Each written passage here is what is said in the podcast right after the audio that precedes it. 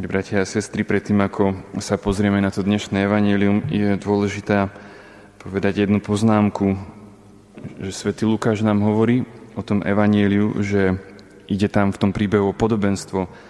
Teda určite si nepredstavujeme všetkých farizejov a všetkých mýtnikov Ježišovej doby ako tých, ktorých nám tu Ježiš predstavuje. Možno dokonca žiadny farizej a žiadny mýtnik presne nezodpovedali tomuto opisu. Kristus v skutočnosti popisuje dva rôzne postoje, veľmi typické a schematické, aby ukázal ich morálne ohodnotenie a chce, aby sme premyšľali o našom vlastnom postoji. A pravdepodobne, keď sa nad tým zamyslíme, tak zistíme, že postoj mýtnika aj farizeja sú nám niekedy vlastné. A teraz môžeme ísť k tomu nášmu podobenstvu.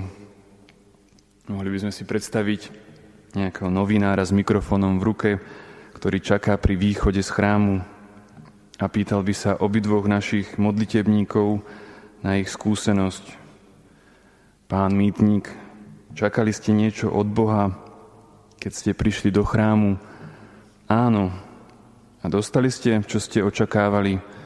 Áno a dostal som ešte oveľa viac, odpovedal by mýtnik. A vy, pán farizej, nie, nič som nedostal. A po chvíli ticha by náš farizej musel dodať, ale ani som nič nečakal.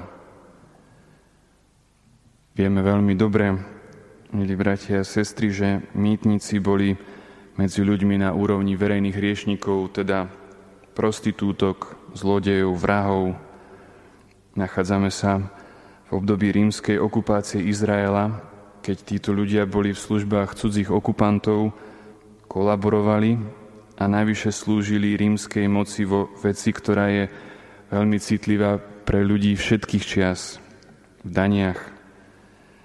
Rímska moc stanovila sumu, ktorá sa má vybrať a mýtnici ju zaplatili vopred.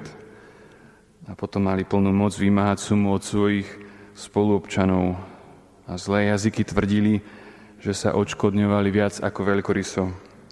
Keď trebárs mýtnik Zachej raz Ježišovi sľubuje, že zaplatí štvornásobne každému, ktorého poškodil, je jasné, že má z čoho zaplatiť. Ak sa teda mýtnik v tom našom podobenstve vo svojej modlitbe neodváži zdvihnúť oči k nebu, ale bije sa do prs a hovorí, Bože, buď milostivý mne hriešnemu, hovoria si iba obyčajnú pravdu. Teda na prvom mieste v našom duchovnom živote, v živote modlitby, teda je to, že mám byť pravdivý. To sa od nás pri modlitbe žiada. Pravdivo pred Bohom priznať našu biedu, to je základ dobrej modlitby.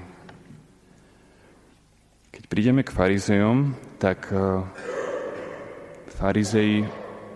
farizei protiklade k mýtnikom si normálne zaslúžili svoju dobrú povesť. Nie je to teda tak, ako to my často máme, že farizej to je ten pokrytec.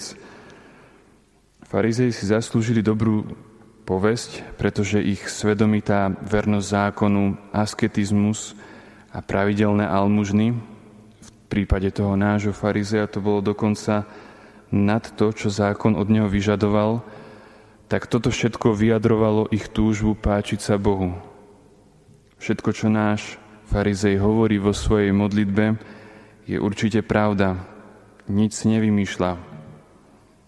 Akurát to v skutočnosti nie je modlitba. Je to kontemplácia seba samého a vyjadrenie svojej spokojnosti. Farizej nič nepotrebuje, nemodlí sa, iba sa obdivuje. Vypočítava svoje zásluhy a má ich veľa. Vo Svetom písme však vidíme, že Boh nerozmýšľa tak, ako my vo vzťahu k zásluhám. Jeho láska je úplne zadarmo, stačí, keď ju od Neho očakávame. Svetosť a spása totiž, milí bratia a sestry, sa nedajú zaslúžiť. Sú darované tomu, kto pokorne priznáva, že zúfalo potrebuje Boha a sám si pritom Božiu priazeň nezaslúži. Preto aj Ježiš povedal toto podobenstvo, na začiatku sme čítali, že ho povedal tým, čo si namýšľali, že sú spravodliví a ostatnými pohrdali. Kto si myslí, že je spravodlivý, žiadnu spásu od Boha nepotrebuje. Taký človek bude ľahko podľa svojej vlastnej spravodlivosti aj posudzovať a odsudzovať blížnych. A naopak, ponížiť sa, teda rozpoznať, že sme pred Bohom a dokonca aj pred ľuďmi maličkí, to nie je nič iné, iba čistá pravda. Svetý Pavol to píše Filipanom v pokore predpokladajte jeden druhého za vyššieho. Práve takýto človek je tiež pripravený prijať Božiu spásu podľa toho prvého Kristovho blahoslavenstva, blahoslavený chudobný v duchu, lebo ich je nebeské kráľovstvo. Amen.